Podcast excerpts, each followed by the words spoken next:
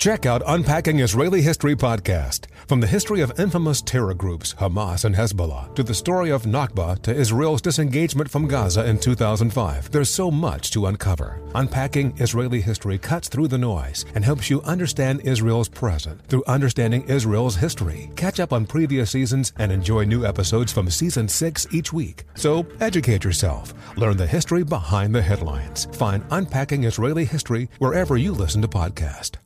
Have you heard about the social media platform for kids? It's called Zigazoo. It's a great place where kids like me can come together to make fun videos. Videos moderated by real people who review content before it's posted to the feed. I love the dance challenges. I love that it's Kid Safe COPPA certified. Uh, I don't know what that means. It means it has built in privacy protections for your online data. Zigazoo, the world's largest social network. For kids. Download the Zigazoo app today. Beyond Zero is Toyota's vision of a carbon neutral future and more. Toyota gives you the power to reduce carbon emissions and help move toward its vision with a wide selection of electrified vehicles. Whether you're into hybrid EVs for that traditional Toyota feel with better MPG, battery EVs for a smooth and silent ride, or plug in hybrid EVs that switch between battery and fuel, Toyota has you covered. And for those who prefer hydrogen, Toyota's fuel cell EVs emit nothing but water vapor from the tailpipe. So cool giving you the choice on how to reduce carbon emissions and move closer to Toyota's Beyond Zero vision. Visit toyota.com slash electrified dash vehicles slash beyond zero dash vision. Toyota, let's go places. Bring spring color inside this season with Behr Premium Plus paint, starting at just $28.98 a gallon at the Home Depot. Add a pop of blue to your kitchen with the Behr exclusive color Arrowhead Lake or a splash of Amazon jungle to your living room. Bring a cool breeze to your bathroom with sea glass, or accent your bedroom with sunrise inspired colors like coral cloud and dark crimson. Let your creativity bloom this spring with Behr Premium Plus paint starting at just $28.98 a gallon at the Home Depot. How doers get more done. This Day in History class is a production of iHeartRadio. Welcome back to This Day in History class where we reveal a new piece of history every day. Today is April 11th, 2019.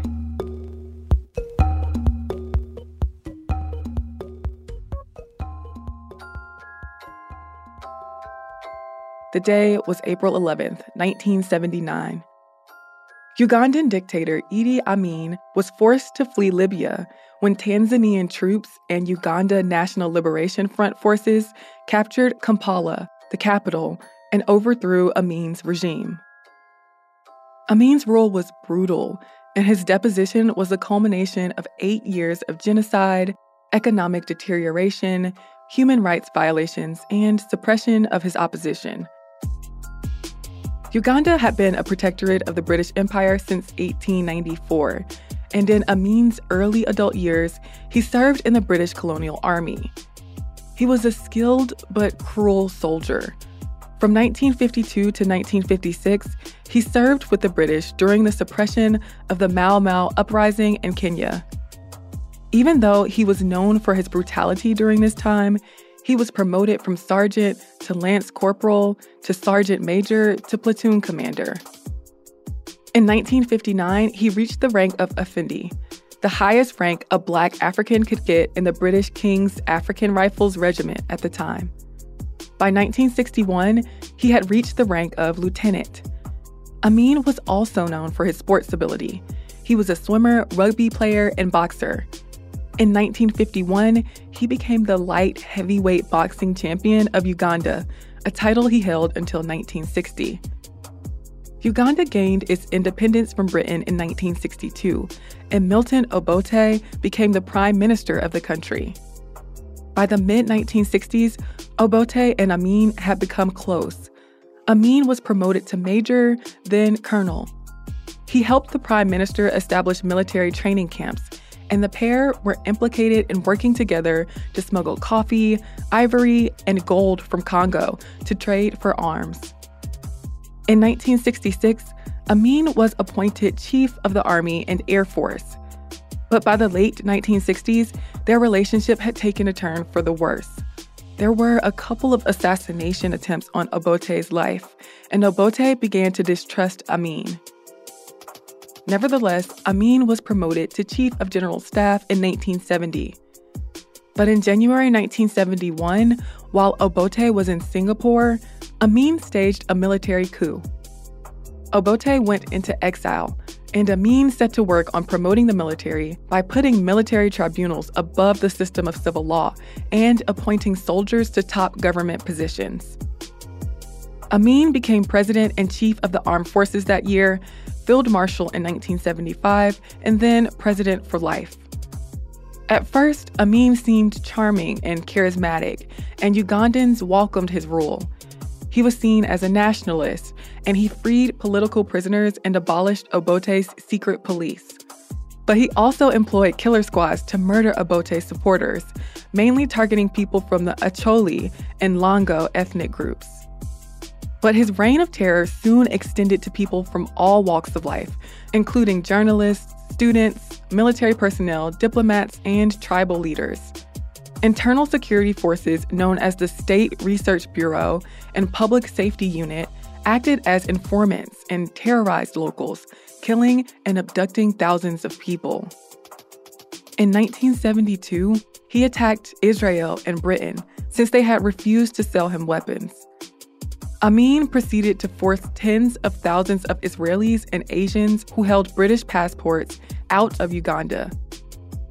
Because he expelled such a significant portion of the workforce, manufacturing and commerce took huge hits and the economy collapsed. Inflation skyrocketed. But Amin reveled in his power, sending telegrams to world leaders praising or insulting them. The world began to take notice of Amin and his ruthlessness, and Amin took advantage of the spotlight. He became known as the Butcher of Uganda he supported the hijacking of a flight from Tel Aviv to Paris by the Popular Front for the Liberation of Palestine. He ordered mass executions and had people's bodies dumped in the Nile River. He discredited criticism of his regime and made shocking remarks like saying Hitler was right to kill millions of Jewish people. It's estimated that his regime was responsible for somewhere around 300,000 deaths. But over time, as the regime's atrocities piled up, people recognized Amin's facade and denounced his violence. Amin's allies and troops began to turn on him. In October 1978, Amin ordered an invasion of Tanzania. He sent troops into the country to annex the Kagera salient, territory in northwest Tanzania. But with the help of Ugandan exiles, Tanzanian troops drove Amin's army out and invaded Uganda, capturing the capital of Kampala on April 11, 1979. Amin, a Muslim convert, fled Uganda with his four wives, some of his mistresses, and many of his children. He was offered sanctuary in Libya, but he soon left the country after a dispute between his bodyguards and Libyan authorities. He moved to Iraq, then to Saudi Arabia, where he was given asylum in the name of Islamic charity. Amin died in Saudi Arabia in August of 2003. I'm Eves Jeffcoat, and hopefully, you know a little more about history today than you did yesterday. If you feel like correcting my pronunciation or my accent on anything that I've said in the show, feel free to leave a very kind comment on Twitter, Instagram, or Facebook at TDIHC Podcast. Thanks for joining me on this trip through time See you here in the exact same spot tomorrow.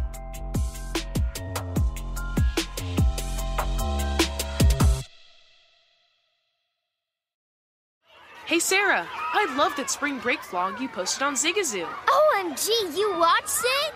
Yeah, it was so cool. I think you're so talented.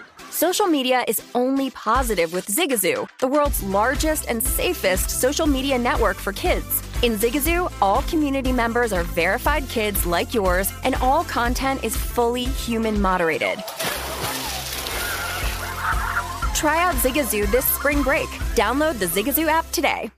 As someone who lives for politics, when a major scandal unfolds, it was shocking. I have to know what were they thinking? backroom deals, Huge amounts of money. CIA secrets, Sets off a firestorm in Washington. affairs, No way this guy's got a mistress. corruption. I knew I was a dead man. Warning, it's even messier than you thought. United States of Scandal with Jake Tapper, Sunday at 9 on CNN. Hey, this is John Ridley. And this is Matt Carey, documentary editor at Deadline. And welcome to Doc Talk. John, we've got a hard hitting episode today. A lot of controversy. Well, maybe we should put the word controversy in quotes in the documentary field about the nominees for Best Documentary Feature. We're going to get into that with some amazing panelists. you get a shot. But the individuals behind every one of those images, they're complicated and they are human. This has been Doc Talk. Thank you. Great conversation. You. There's plenty to celebrate in March and ex-